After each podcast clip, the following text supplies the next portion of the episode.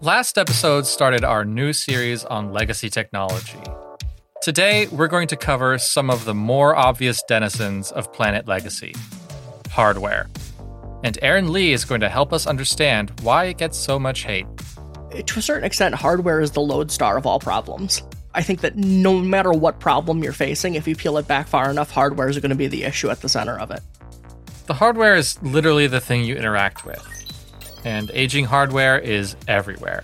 But you can't always simply transfer your stuff from one system to another. And the further back you go, the less you can separate hardware from the software that's running on it. And that makes things like upgrading aging hardware difficult, even risky when it's running a system your organization can't function without. You end up with this kind of onion of hardware that you end up with this really antiquated hardware at the center of these problems. And a lot of our modern hardware is just built on these bones of ancient, decrepit hardware. And it kind of comes to the center of a lot of the problems we face in day-to-day life. So why are these hardware onions going to make us cry? What kinds of problems can they cause? And how do we work with older hardware to minimize the chances of catastrophe?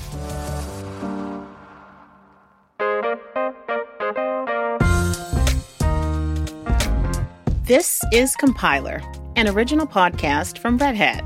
We're your hosts. I'm Angela Andrews. And I'm Brent Semino. We go beyond the jargon and simplify tech topics. We're taking a few episodes to consider the value of legacy technologies. If you want to hear this series from the beginning, you can start from our episode, In Defense of Legacy. Today's episode, Hardy Hardware. French producer Johan Philippine is here to cook this onion into a fine soup. Hardy har har. That's what I was thinking as soon as I said it. Same. Despite all my time on this earth, I'm continually surprised by how quickly some of my devices fail and by how incredibly long others have been in use. It's part of the reason I hoard old cables and adapters in my closet like some sort of tech goblin, because you never know when you might end up using it. That's right. You never know when you're going to need it, right? I mean, just just the other day, I, I dug in there and needed a cable for something, and it just, yep. you know, it, it happens all the time. Happens um, all the time. I have a whole tote. You have a tote bag? Of old cables and ah. whatnot. Yeah. Angela, do you have any stories about working with old hardware for your job? Yes, I do. In in my previous position, uh, we had this server that was around way before I got there. No one could remember mm-hmm. the the details of it. Huh. And it was still a network. It was still running something. I think it had to do with facilities. And it was running this old version of Windows, and it was the don't touch it mm-hmm. because it works. Mm-hmm. But what about updating it? Well, you know, it's too old to get updates, but, you know, mm-hmm. you want to check on it. If they say that they can't access it, you want to see what's going on. It was like sitting on the floor in the server room. So it was like getting kicked and, you know, it was just... But it ran, and it ran up until I left. So I'm going to assume it's probably still running. Yeah. That was one of those, the uptime on it was amazing. We had a couple of servers that had long uptimes. I think for some, it was like a badge of honor. Like, how long can this server stay running? Mm. It's hysterical. Amazing. Well, at the top of the show, we heard from Aaron Lee, and he's a tech-native professional who's worked in a variety of customer service roles across industries. Now, hardware was at the heart of these roles, and much of the time, those machines were older than their operators. We asked Aaron what could happen when people are expected to use technology that they haven't been trained on. In one word, chaos. You have someone coming in without experience, and you have someone coming in that is so many steps removed from the process that they're relying on that they don't even know what the most basic step to even start is. I, I've seen personally professors struggle to turn on a projector because that projector is older than almost they are. Chaos. Projector? What the heck is a pro- L E D? You know what a no, projector is. The plastic transparency projector. Oh, yeah. I remember those from school. Yeah. to be fair, projectors are notoriously finicky devices, some of them. Maybe not the transparency ones, because generally they just have that big button. But the L E D ones, those can be those can be tough. And when you start interacting with older technology, there are probably a whole host of unfamiliar aspects. Obsolete ports, interfaces that aren't intuitive in the present context, and just a whole bunch of other things that you might run into that you wouldn't expect to. Now, for those unlucky professors, it's old projectors.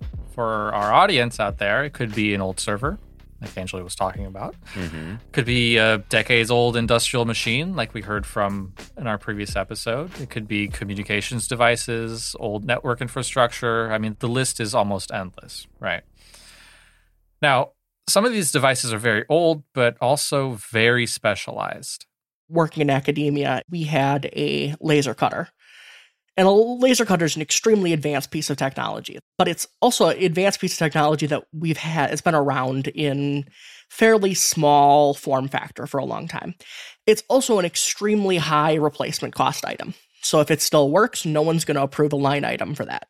Mm, mm-hmm. If it's not broken, if it's doing the thing that it needs to do, there's no need to fix it, right? The problem with that laser cutter is that it was only capable of running on Windows X P. It could do its one job very well, but the circuitry prevented it from having an upgrade path, which was a security risk. Now, as long as they maintained an air gap and didn't connect it to the internet, there wasn't a problem. But again, this was an academic context, and there was an available Ethernet port that they had to keep people from plugging things into. And as we all know, students love to tinker with machines and find ways to break them as much as possible. So, R- remind me what year uh, Windows X P came out? Windows X P was early two thousands. I want to say like early two thousand one. two thousanand. Yeah. Oh, yeah. My goodness. I mean, it's been out of, you know, we've had Windows seven since then, Windows Vista even before that, Windows Vista, mm-hmm. Windows seven, Windows eight, Windows ten, and now we're on Windows eleven. So that's five mm. different iterations of Windows beyond X P that, that we're on now. I bet you this laser cutter's still running X P. Oh, I'm sure. Yeah. Um, no. Yeah. Now, Aaron was telling us about laptops that students and staff would receive to help them complete their coursework. Sometimes it was brand new, but if you're lower on the list of priorities, like a part-time student or faculty, or if you're an adjunct or emeritus professor, you could be assigned a stock computer, which most of the time meant older systems. Mm. Now, for those in engineering programs who had to run programs like SolidWorks, C A D, et cetera, those laptops might not be up to the task or just barely meet the minimum requirements. Those programs use more resources than older computers provide, either because they don't have enough computing power, enough RAM, or a fast enough graphics card. So you have the situation where we're asking people to complete assignments and do exams and make these simulations and three D models, except their computer will not run it properly. So they're kind of chugging along, and typically you'll chug along until you absolutely can't. So you have the situation where you have a device that is barely hanging on, isn't running well to start with. They're running this program, it's taking up one hundred percent of the system resources, and then they just tried to save something. And now it's white screened. This is, of course, the first time that they saved because they've been working on it for twenty hours straight. So now, how do you salvage this without losing everything that they've just done on this computer that really should never have been issued for this purpose? This is the nightmare student scenario, right? Angela, I just saw you doing the cross. That, yeah, exactly. You kind of you kind of pray at that point because when the hardware fails yeah. you, that there's not a lot of things you can do, which is, you know, tragic in an academic context, but it also could easily apply to the enterprise, right? If oh, you've got yeah, a server indeed. that's chugging along and you keep putting new things on it that it's not supposed to run and it, it crashes, then your production environment goes down and it's it's a whole it's a whole different thing, and it's it's just terrible. Mm-hmm. So you just swap out that laptop for a server, right? But this example shows why updating software on its own isn't always a good solution unless you update the hardware too. And the other point he's making is that you really shouldn't be asking your hardware to do more than it's capable of. Now, in some cases, those capabilities aren't so clear. In others, you know what they've been designed for and wouldn't be able to handle. Aaron told us about a company he worked with that had to interact with nine one one emergency systems, which is based on technology called public safety access points, technology that was last upgraded in the wake of nine eleven two thousand one. A lot of these systems rely on touch-tone telephone. So you can press one to get to fire or press two to get to an emergency that, or to get to fire and emergency. That's a big thing that a lot of big cities are putting in because they have separate dispatching for police and fire and, emer- and fire and emergency medicine dispatch. So your first issue is if you don't have a dial pad, how do you put a number in? So once you figure that out, once you can figure out either, you know, looking up a tone generator or doing something else, you can get the proper tone entered. So that's an extreme example of hardware incompatibility, but this kind of incompatibility happens all of the time, right? Mainframes having to talk to modern computers, physically connecting two systems that were designed decades apart. Now, while a tone generator is a straightforward workaround for that scenario, that's not always going to be the case. So you have to make it work. And that's a lot of what we do with old hardware. We kind of limp along and limp along, and eventually it breaks down to such a point that you can no longer limp along, and that's when it gets replaced. But you got to be careful what you wish for, because that breakdown could mean moving to something newer, but in the process, it's going to cause a lot of pain, right? Pain that our next guest is going to tell us could probably be avoided. Hi, I'm Jeff Ligon. I'm the Director of Engineering for Edge and Automotive at Red Hat.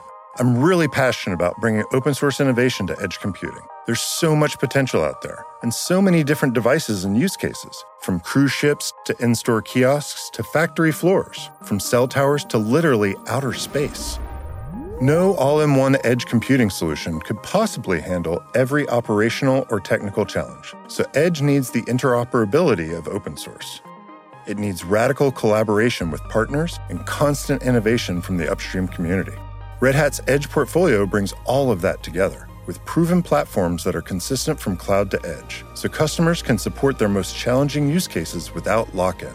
Find out more at redhat.com slash edge.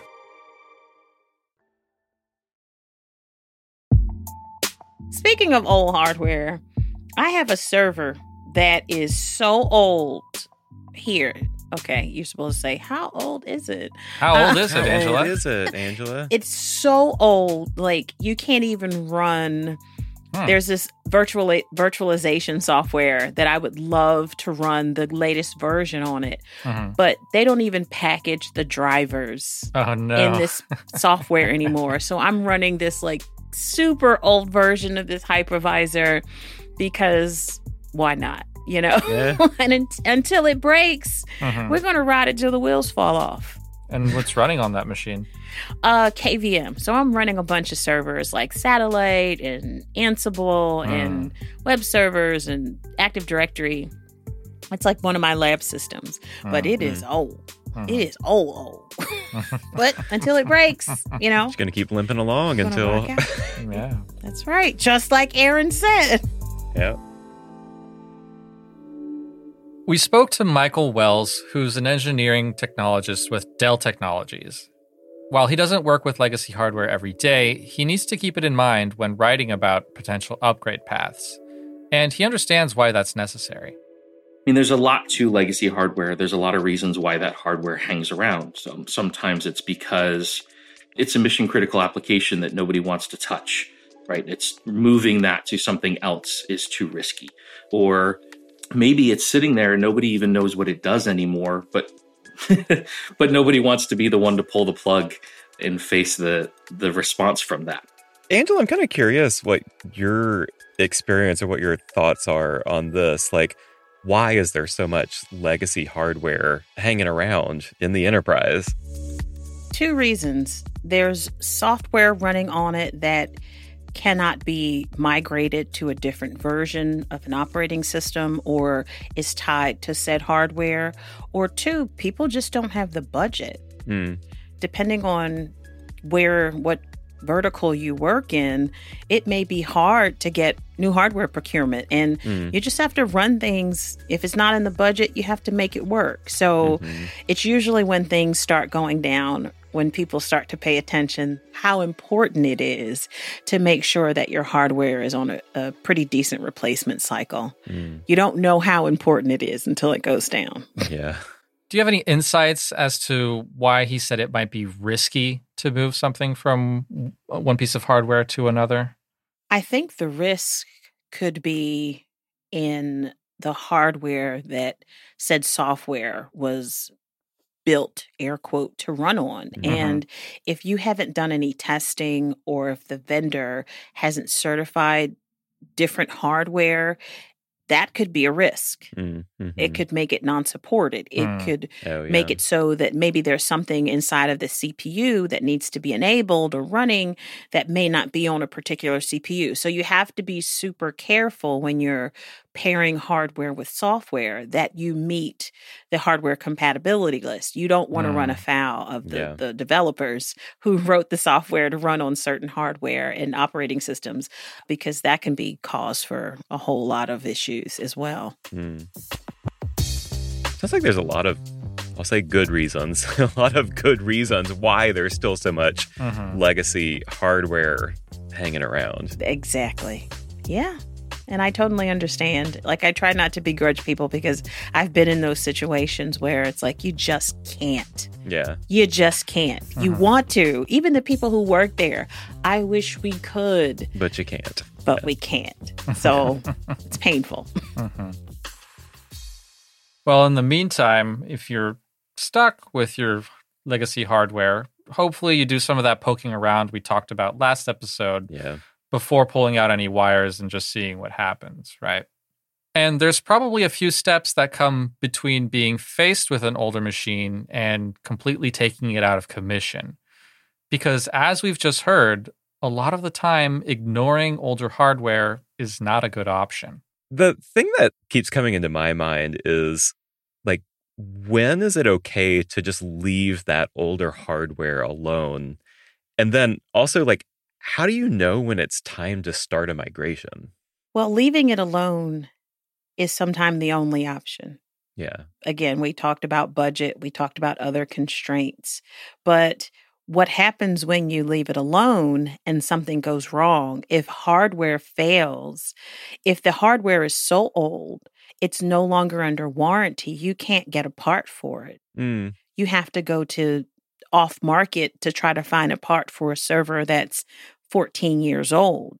I imagine that's pretty expensive too, right? Very mm-hmm. expensive and time-consuming. Yeah. So if this is a, a system that needs uptime and it has some value to the organization, you're going to have to weigh, well, how much is that cost going to be to recover from said outage mm-hmm. when you have to do all these things to kind of bring it up? So unfortunately, some organizations, they don't know how important something is until it's down. And when these legacy systems break down, and then you realize we don't have a motherboard for this, we don't have mm. fill in the blank for this, a power supply, whatever, mm-hmm. then you're going to realize how important this software is. Money might come from somewhere to replace said hardware, if that's even an option. Mm-hmm.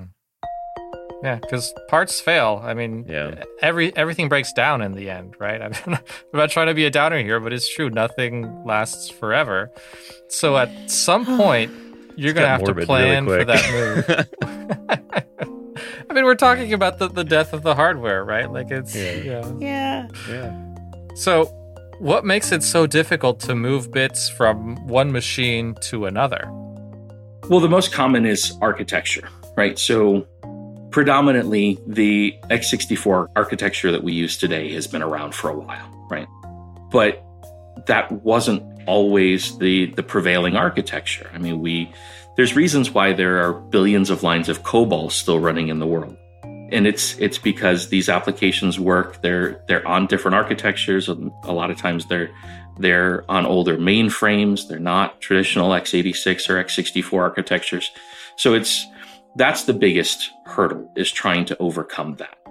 Can you migrate that application to a newer architecture without having to completely rebuild it? How much work is going to be involved in that process? Sometimes the best thing to do is just to leave it where it is. I don't think I quite understand that, Johan. So, Angela, correct me if I'm wrong here, but in short, Architecture refers to the instruction set that programs can send to the hardware to complete tasks. That is correct. Okay. And so when software is custom written for that hardware, which is often the case oh. for a lot of older machines, okay. mm-hmm. that mm-hmm. can make the rewrite a really lengthy, complex, and therefore expensive proposition. Okay, it makes sense. You got to throw the baby out with the bathwater and start fresh. Mm-hmm. There's... How do you do that, right? This this is one yeah. of those things where if this is software tied to particular hardware, it's not just that simple where mm-hmm. it's, oh, just buy a new one. Mm-hmm. You know, these architectures don't stay around forever, right? For a reason, because we've we've gotten better with with components and, and processing, and some things just run because they were written to run on said hardware. Let's do a hypothetical here. All right. You have old hardware. It's failing. The parts are no longer being built, so you can't order anymore. And rewriting the software is going to take too long or cost too much to be cost effective. Sometimes there's an option in between with virtualization or emulation, which are different mm. ways to either abstract away or mimic the older hardware so the program thinks it's still running on the old system when it's actually on newer infrastructure. It used to be pretty hit or miss, but it's come a long way. It's not anywhere near to the extent where it used to be. I mean, the old turbo button on the P C was because certain applications running on the newer processor would move too quickly because they depended on that C P U clock cycle for timing. And the only way to make them playable again was to give you a button where you could turn off the turbo power so that it became play. We don't have those types of issues anymore, right? It's, it's the operating systems have become a lot more genericized with through that that concept of a hardware abstraction layer, trying to to make the operating system a consistent environment regardless of the hardware that's underneath. Okay, so option one, virtualization or emulation? Yeah? Is there an option two? Option two, migrate the hardware. Option three, pray? There you go. You have options is what we're saying. You have options, right. It's you, you have to figure out which one is the best for you, right? And and we can't tell you what that is. You're going to need to figure that out for yourself. Now, Michael very nicely explained the best way to do that. The key is for the system administrators to know exactly what it is they're supporting and to understand what state it's in and make sure that they're raising any potential risks associated with continuing to run that system. This vendor doesn't exist anymore. That's a risk. So quantify that risk. The software is currently used in this business process. This business process impacts all of these things. Right now, we are at a high exposure for this. We need to look at alternatives before that breaks down so that we can prevent all of these other things from happening. Risk assessment. Indeed. Risk assessment. Map it out. That was the job. You had to know what was in your data center. Mm. You needed to be able to keep track of all the hardware, all the asset tags, how long they were still under warranty, who they were warrantied under. You needed to know what was the service level agreement, the S L A for the vendor. Like, could you get parts same day, four hours, yeah. next day? Yeah. You needed to know that. You need to know that about the software vendors as well. Like what version of operating systems it would be supported on. If it's on this currently old version, has it been ported and approved for a newer version? And how do you mm. contact that vendor? And where's their documentation? Like, as a systems administrator, it was your job to know everything because yeah. it was your responsibility. Mm. That's that's a lot to keep track of. It is. It is yeah. a lot of movement. It's a lot of spreadsheets mm-hmm. yeah. back there, or, or or or or a really good C M D B. Otherwise, mm. how how do you know? Well, Michael also emphasized that once you've got all that information and once you know all the risks, to write up some of the solutions too with okay. costs and time estimates so that you can have a plan in place before you get to that crisis scenario where mm. the hardware breaks down and you're scrambling to try and get it back up. Mm. That can be pretty daunting. And working with older hardware can be a real chore. I know I can get upset at devices that take forever to load something that could allegedly handle it not too long ago. Now, we're going to get back to Aaron because he's got a piece of advice for us to keep in mind during those times of distress. The idea that this ancient cell phone that you're holding is using, it's essentially screaming at the air and then hitting a, hitting a microphone. That scream is being repeated and going into someone else's device that they're holding in their hand. Like, that is, at the most basic, you know, you're you're, you're yelling across the world and you can hear it. Like, that is a marvel of technology. And as horrible as the user interface might be, that's still a marvel of technology. And I and at least that helps. Angela, you seem pretty skeptical there. Yeah, I didn't get the analogy.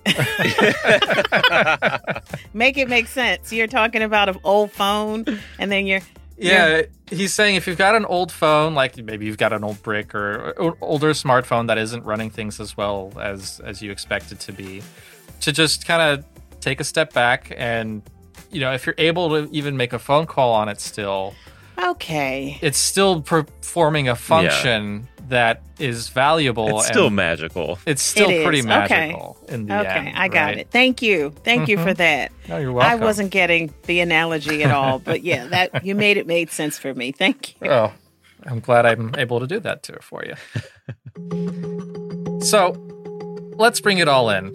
Old hardware can cause problems, even if it's still technically working properly. It might not be getting replaced anytime soon, even though it's beyond its intended end of life. Let's learn how to work with it, work around its limitations, and make a plan for when a device actually stops working. Now, next time on Compiler Legacies, Kim Huang investigates the curious case of Hadoop. Well, this was the hardware episode. We're talking about legacy, and I know all of our listeners have some experience with legacy hardware. We need for you to share your thoughts with us. Mm-hmm. What type of legacy hardware are you running in your office or in your home? Tweet us at Red Hat using the hashtag CompilerPodcast. Even post some photos. Like, I would love to see some pictures of some really old workstations or servers or some sort of equipment somewhere. I would love to see some of the legacy hardware that some of you are running still. And that does it for the hardware episode of Compiler Legacies. Today's episode was produced by Johan Philippine, Kim Huang, and Caroline Craighead. A big thank you to our guests, Aaron Lee and Michael Wells. Victoria Lawton pushes all our turbo buttons. Our audio engineer is Robin Edgar. Special thanks to Sean Cole. Our theme song was composed by Mary Anchetta. Our audio team includes Lee Day, Stephanie Wunderlich, Mike Esser, Nick Burns, Aaron Williamson, Karen King, Jared Oates, Rachel Ortel, Devin Pope, Matthias Foundes, Mike Compton, Ocean Matthews, Paige Johnson, and Alex Trabulsi. If you liked today's episode, please follow the show and rate the show. Leave us a review and share it with someone you know. It really helps us out. All right. We'll see you next time. Take care, everybody. Hardy har har har.